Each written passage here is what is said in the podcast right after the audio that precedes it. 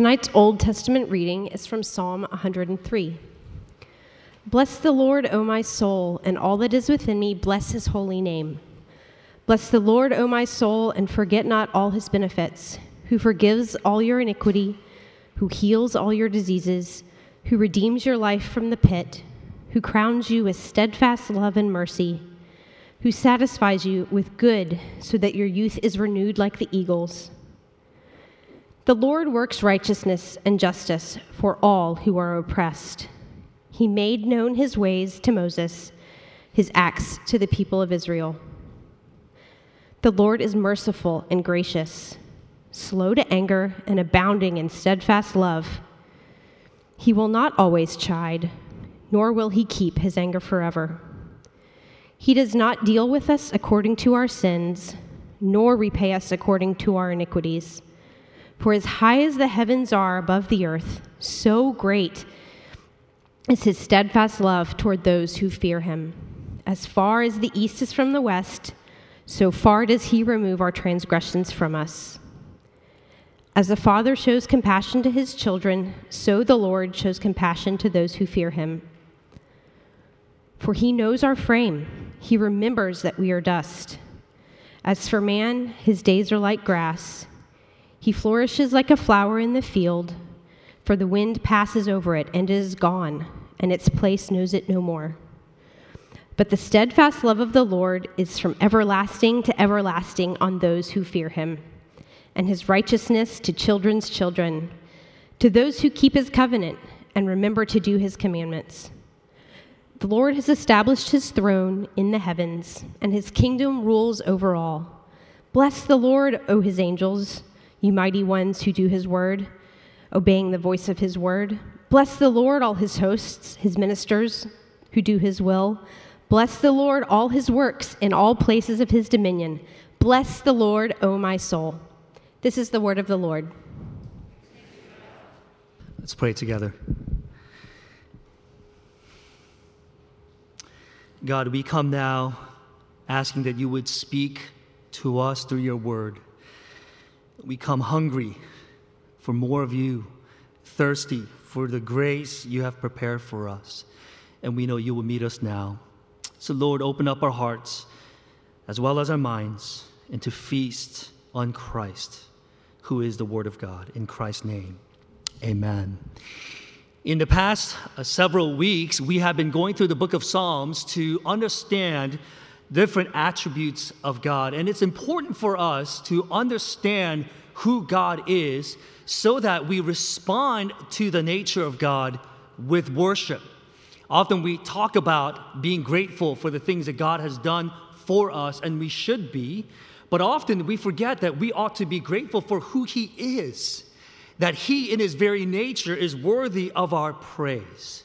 And so, as we scour through the book of Psalms, and study various passages that talk about different attributes of God, we want these pictures of God to inform our faith and fuel our worship as we seek to be faithful as God's people.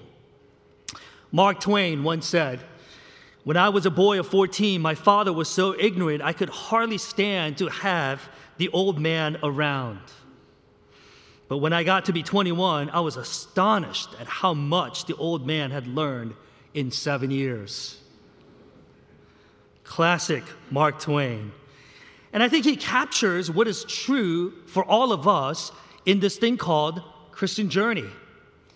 As we continue to walk with the Lord, God becomes more holy than we could ever imagine.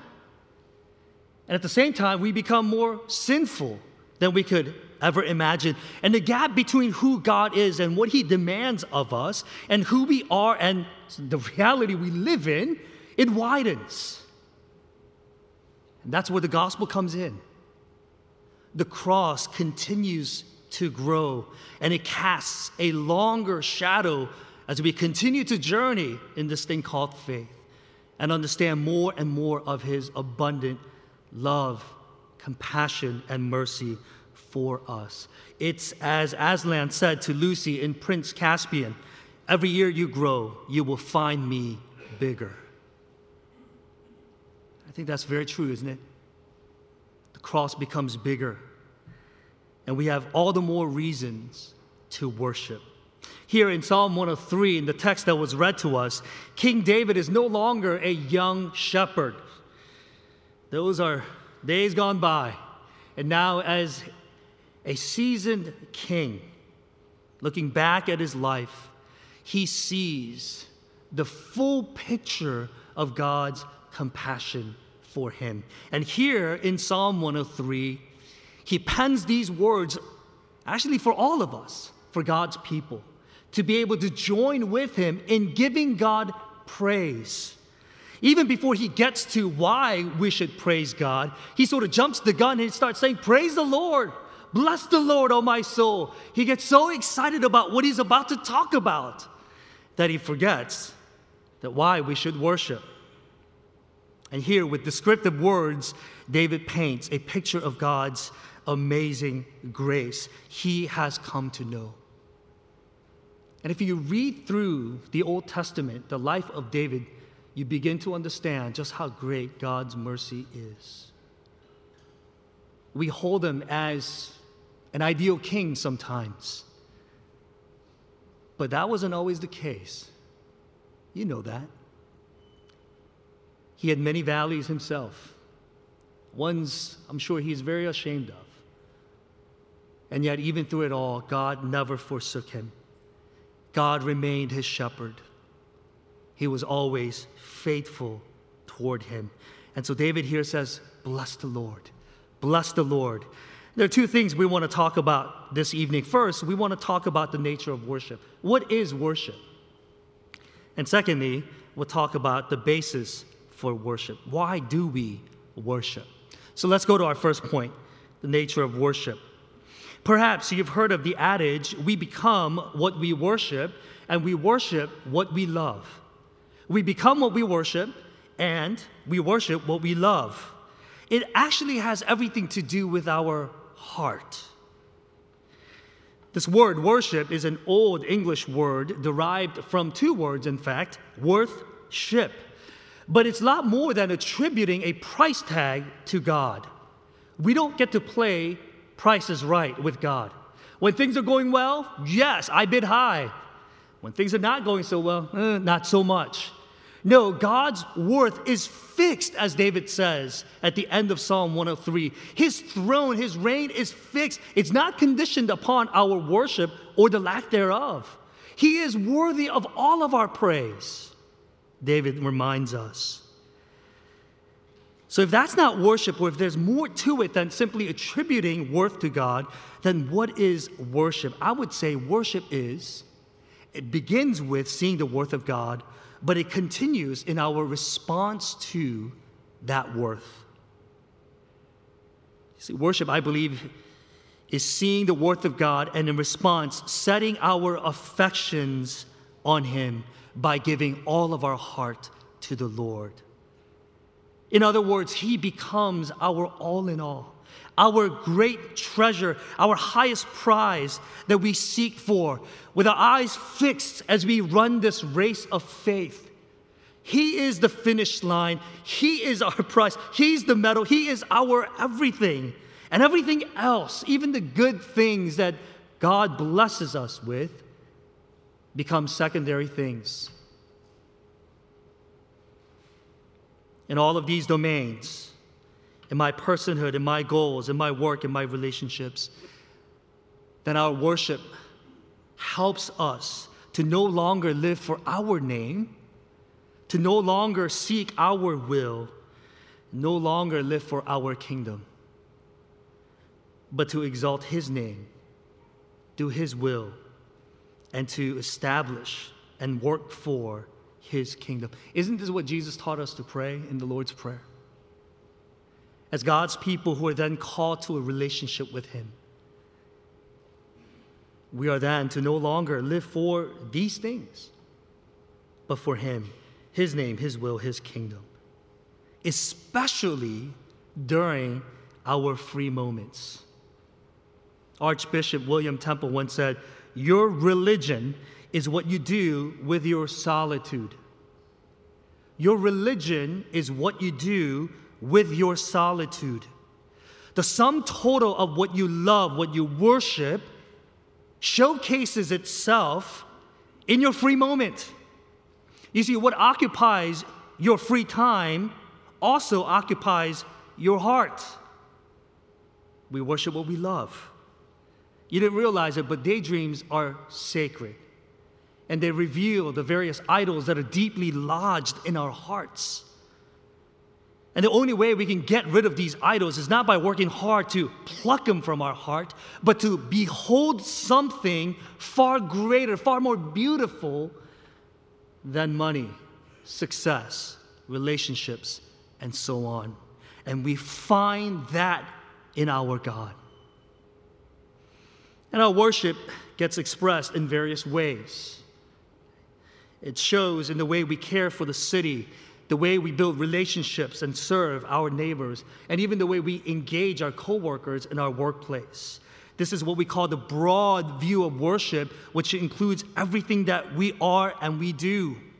And here in Psalm 103, David sort of says, Look, all of that is good, but I want you to, in light of who God is and all that He has done, to give Him thanks. And that's what, Hebrew, uh, what the Hebrew phrase, bless the Lord, means. It means to give God thanks. Verse 1 Bless the Lord, O my soul, and all that is within me. We must resist the temptation to reduce worship to either a theological abstraction or a demonstrative emotionalism. We must avoid the dangers of both emotionalism, just empty expressions of our heart, and intellectualism, where everything just dwells right here. It seems to say that God wants not just our mind and not just our heart, but He wants all of us. Isn't that what Jesus said? Love the Lord your God with all your heart, mind, soul, and strength. He doesn't say love the Lord your God with all your mind, mind, mind, mind. And I think we in the PCA tradition need to be reminded of that every once in a while. Someone once said the longest distance is the distance from here to here. What we know to be true about God, about ourselves, about life, often fail to make it down here. It's not a reality in which we live out of. But David says we ought to worship with all that we are. And that's what Paul says, doesn't he? In Romans chapter 12, verse 1, he says, In view of God's mercy, offer your bodies as a living sacrifice, holy and pleasing to God. This is your spiritual act of worship. All of ourself, our functional capacity as human beings, including eating and drinking, these basic physical, there I say human things, ought to be laid on the altar as sacrifice to God. Pleasing and holy sacrifice to Him. A.W. Tozer, a preacher from a generation ago, called this the sacrament of life. This word, sacrament, is a fancy word that simply means an external expression of an inward grace. And that's why we call things like the table and baptism sacraments. They're a lot more than what you see. It reflects the inward grace that we have come to know and believe.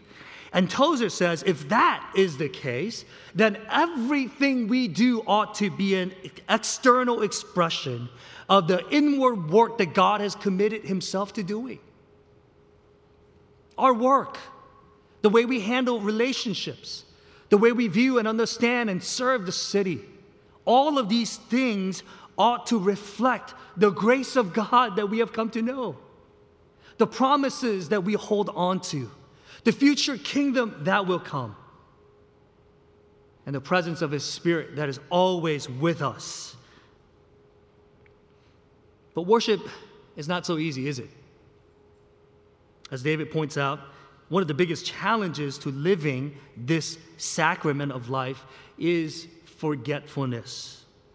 Verse 2 Bless the Lord, O my soul, and forget not all his benefits. Forgetfulness, to be clear, is not a bad thing. According to the psychologists, Uh, forgetfulness is part of memory, it's the other side of the coin. In fact, forgetfulness helps us to remember some of the more important things in life. For example, if you were to, after worship, go to Target, right, and you park your car in a particular spot and you go and do your business and come back, it helps that you forgot where you parked the past 10 times you were at Target. Otherwise, you would not be able to remember where you parked.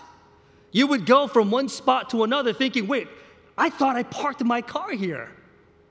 You see, forgetfulness is actually very functional and practical to our remembering. But David here is not talking about that kind of forgetfulness. It's not like, oh, where, where are my keys? I forgot. No, it's not that at all. Rather, David talks about the kind of forgetfulness that grows out of pride. That basically says, God, I don't need you. And God warned Israel of this back in Deuteronomy chapter 8. Listen to these words. Moses spoke Once you enter the promised land, Take care lest you forget the Lord your God by not keeping his commandments and his rules and his statutes, which I command you today.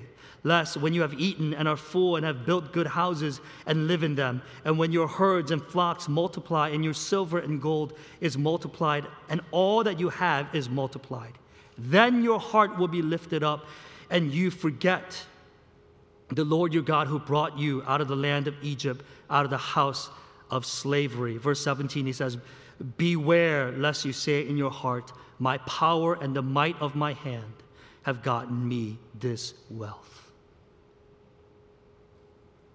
And David is saying, Be careful that this pride doesn't creep out of your heart.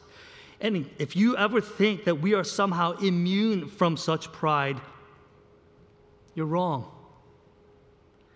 Our heart is like a misaligned wheel that constantly pulls us to the edge. And if we're not always correcting it, bringing it back on the center, it's going to take us off the edge. We must, therefore, create multiple spiritual touch points throughout the day and throughout the week where we remind ourselves of this gospel, the good things that Christ has done for us so that our heart does not harden over time. And we, like the Israelites, say, I have done this. I have accomplished this for myself. And I see this in my own life. When I forget to get in touch with my gospel reality, and I'm not in the Word and I'm not praying, then all of a sudden I see the world differently and various negative emotions surface, and quite often. And really, one of the, the true tests in all of this is driving in DC. You know, especially around this time of the year, you get a lot of people who are driving not with their eyes forward, but upward. And you wonder how more people aren't getting run over, right? And as I'm sitting there behind these people, who are driving like this. I'm like, come on, get out. Anger, frustration, and people all of a sudden become objects for me to run over. Like, I wish I had a Bigfoot just, right? Not that I want to harm anybody, but that I could get where I need to go. Prayer makes a big difference, even in my driving. It really does. People no longer become objects to crush, but they become people, image bearers, enjoying the city. And there's a part of me that wants to pray and bless them. And this, I, I think, is a picture of what David wants us to understand. That if we're in touch with the gospel reality, then worship is natural.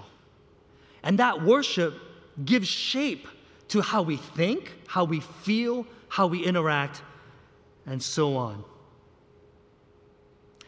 So that's worship. Then why do we worship? Okay?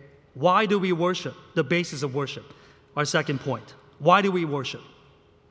Worship is not more, is a lot more than simply stirring our hearts, right? To, to come up with uh, uh you know, reasons for worshiping. It, it, every, every Sunday when we begin our worship service, I don't know how you feel sometimes, but I feel like I gotta muster up worship, you know? Gotta like work it up, just like, oh, I gotta, gotta get ready, I gotta get ready. And sometimes, you know, I, I do some self talk like Charlie Brown. You know, it's like, God has done all this for you. And uh, I get into this little, I don't know, where me talking to myself and answering myself and trying to get myself into the heart of worship. But I think David says, yes, we need that sometimes, and we see David doing that. But more importantly, we need to remind ourselves of the gospel. You see, worship is fueled by the gospel. They cannot exist apart from the other. You see, in the Old Testament, this is how covenant worked. Covenant is a fancy word for an oath, a promise that God had made, uh, God made with us. And it, it, it's always on the basis of a relationship where God reveals himself, and, res- and in response, we ought to live our lives in such a way. And that's really what worship is all about. We come in the context of relationship with Him and we behold who He is as He reveals Himself. And we respond to the revelation of God in worship. Here, starting with verse 3, David spells out the reasons why we must worship. Verse 3, he says, Who forgives all your iniquity. The word all here includes our sin of omission, the good we did not do, and sin of commission, the evil we did. And it includes all our past, present, and future sin. God took all of that and nailed it on the cross in the person of Christ. So that now, as we own that for ourselves by placing our faith in Christ and the work that was accomplished for us on the cross, then God then sees us as if we had never sinned before. Do you believe this? In one sense, we read a verse like this that says, Who forgives all your sins, and we sort of glance over to the end, but we never pause to deeply reflect upon what these words really mean. So often we're trying to work our way to forgiveness by doing good things, and we keep a list of all the things that we have done for God that week. And based on that list, we come and we feel pretty good. And we feel like we deserved a place here Sunday afternoon so we could worship. But then the opposite is also true, is it not?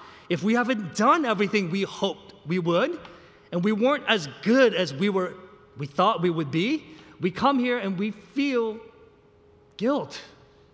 And we're trying we're wrestling with that. Scripture says he has forgiven all of our iniquity, all of our sin.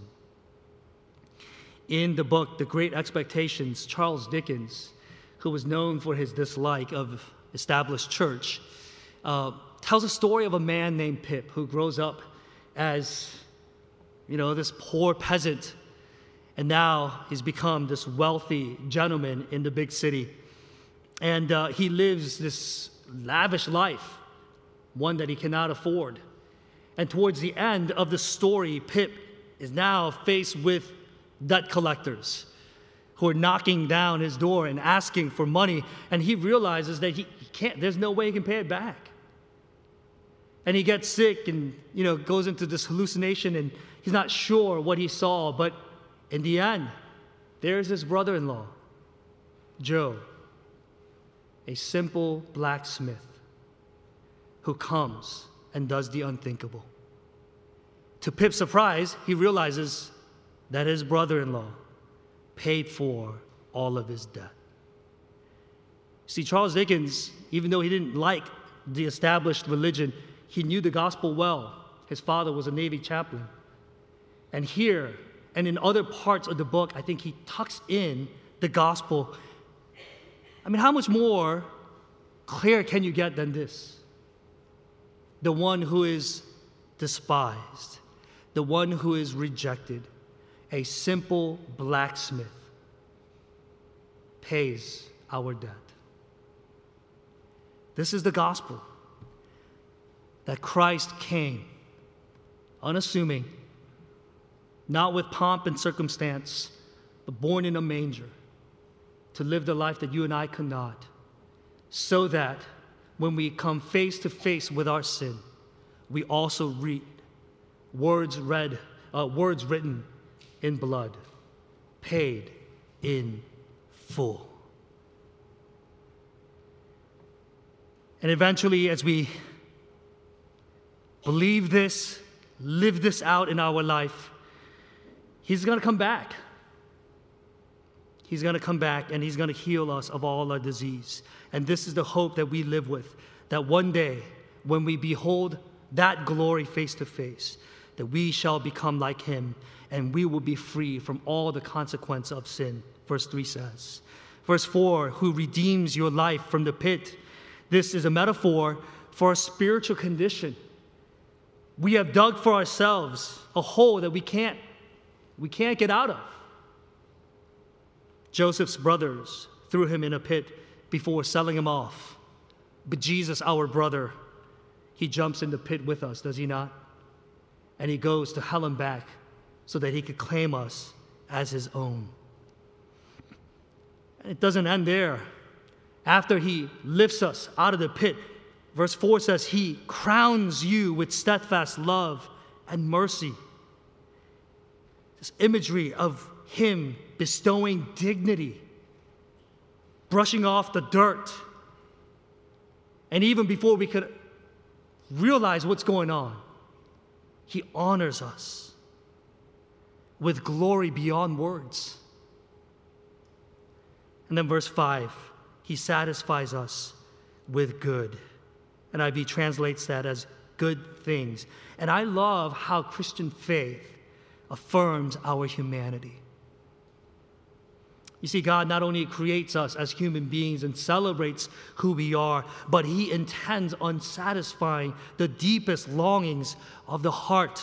And C.S. Lewis, his issue is that, uh, that we are too easily satisfied. He doesn't say you should repent of your longings. He doesn't say you should, you know, really check your heart because, you know, you want these good things. Rather, he says you're far too easily satisfied. And he provides an imagery which I think is really accurate.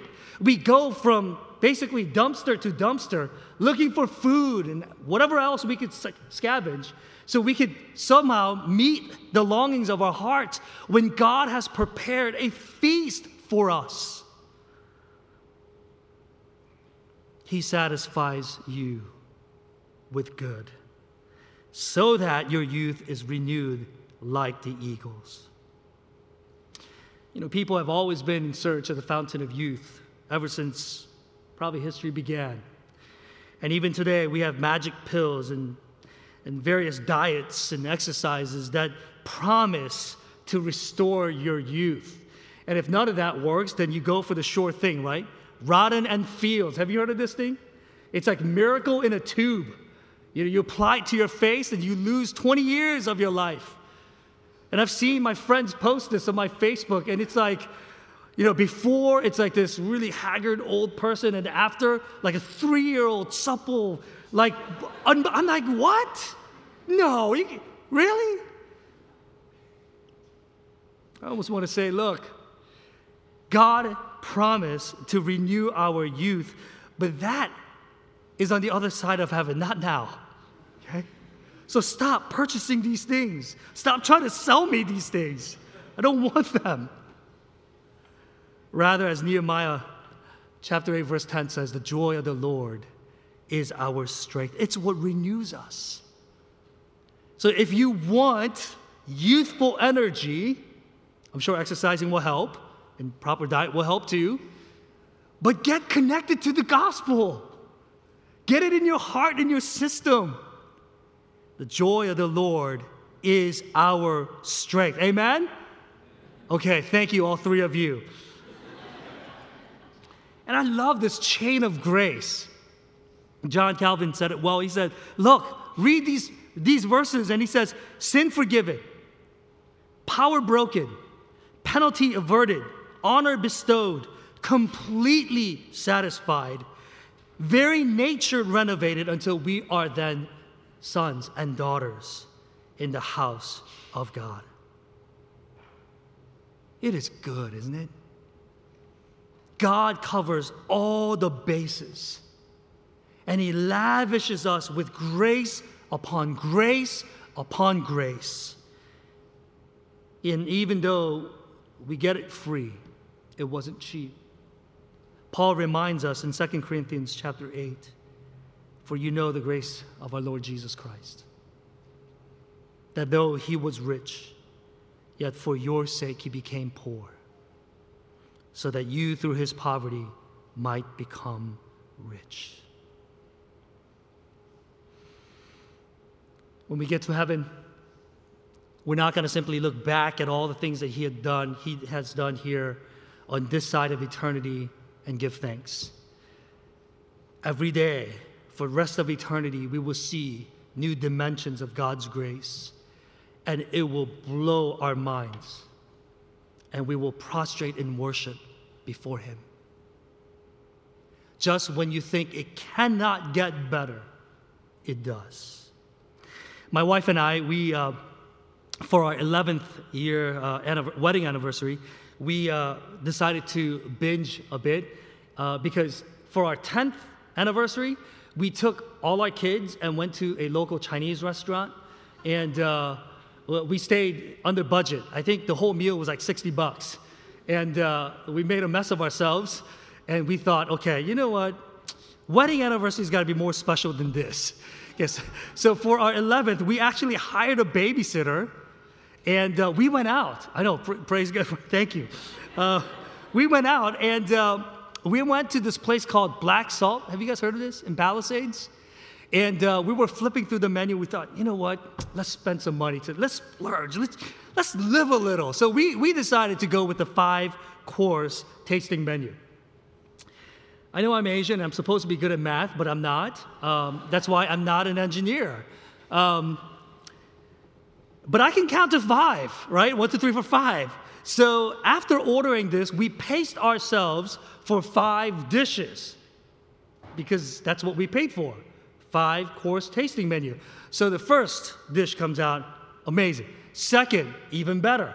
Third, even better.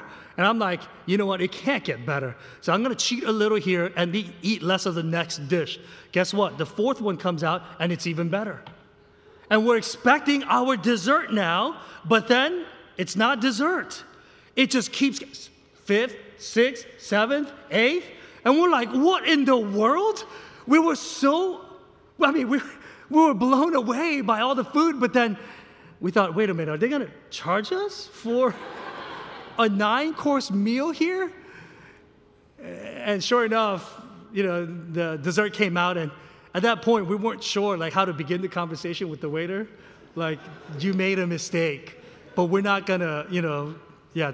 So we're like, uh, excuse me, um, I thought we ordered the five course, and I stress the five, right? Five course tasting menu. He said, You did, you did. Uh, I'm like, Well, I counted nine. He's like, You did, you did. And I'm like, Is my check going to reflect the latter or the former? No, he's like, You know, the, the chef is in a good mood. Just unusual, uh like unusual good mood. And he just wanted to just give you free food. And I'm like, Are you kidding me? Like, does he do this regularly? Because, you know, wedding anniversary happens every year. We would love to come back. Um, and we walked out of there with our bellies full and our hearts full as well. And we thought, man, I think this is going to be a glimpse of what's to come in heaven. We're going to be amazed at God's grace for us. Do you understand? And we are not going to have to look very far into our personal history to come up with handful of things to be thankful for. We just have to think about now. His abundant mercy for us. You see, if heaven is us floating from one cloud to another, playing the harp, I'm not sure if I want to be there. I don't like the harp in particular. Rather play the electric guitar with a lot of distortion. But you know, this, it doesn't, it doesn't do it for me. But I think in heaven, we're going to see the depth of His grace for us, and it's going to floor us. And all the things that we thought were treasures here on earth, all the things that we worked so hard for, all the things that we thought we couldn't live without, all of a sudden, all these things will take their proper place and they will pale in comparison to Jesus. I don't know about you, but I want that.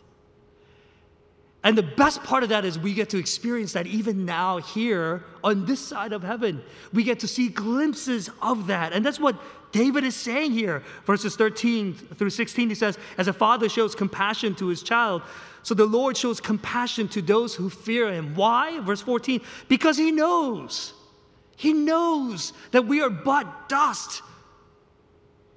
Verse 15, as for man, his days are like grass. He flourishes like uh, flourishes like a flower of the field, for the wind passes over it and it is gone, and its place knows it no more. We, we, we are like the cherry blossoms right here in DC. We come out, we look, we look beautiful for two weeks and we're gone, right? You add strong wind and storm and maybe a week. God knows us. He knows we're but grass and flowers that are here today and gone tomorrow. Yet He lavishes upon us love Love that we cannot even comprehend.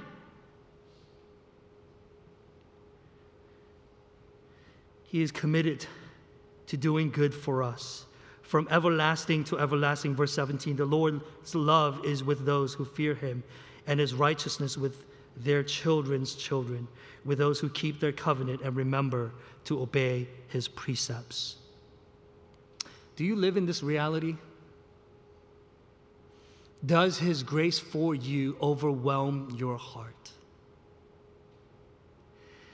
You know, we need to, before we begin our day, flipping through our emails, our Facebook, or even catching a Pokemon, okay? We need to park our hearts right here in the gospel and let it minister to us until our duty becomes joy, as Keller says. We need to wrestle with the gospel and massage it into our hearts. Then worship becomes our joy. It's no longer something I have to muster up. Oh, worship. Oh, Bible read. All of a sudden, oh. No, if we really get it, it becomes our delight. That's why the psalmist says, Come taste that the Lord is good. Do you understand? And I know some of you do. You have wrestled with the gospel and it was sweet to you. And David says, This is where we need to begin our day. This is what needs to inform our faith, give shape to who we are and everything we do.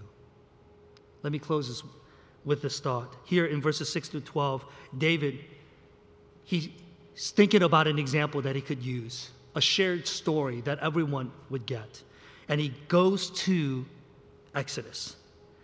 And here, basically, he says, Look, this is the culmination, the ultimate example of God's compassion for his people. In fact, verse 8 is a direct quote from uh, Exodus 34 where God said to Moses, This is who I am, this is my glory. And David basically makes a point look, isn't our God compassionate? Isn't our God merciful? Isn't our God gracious? You see, David had no idea that God would actually do one better that he would not simply look down and remember his covenant, but that he would take on human form. He would come and be born as a baby in a manger.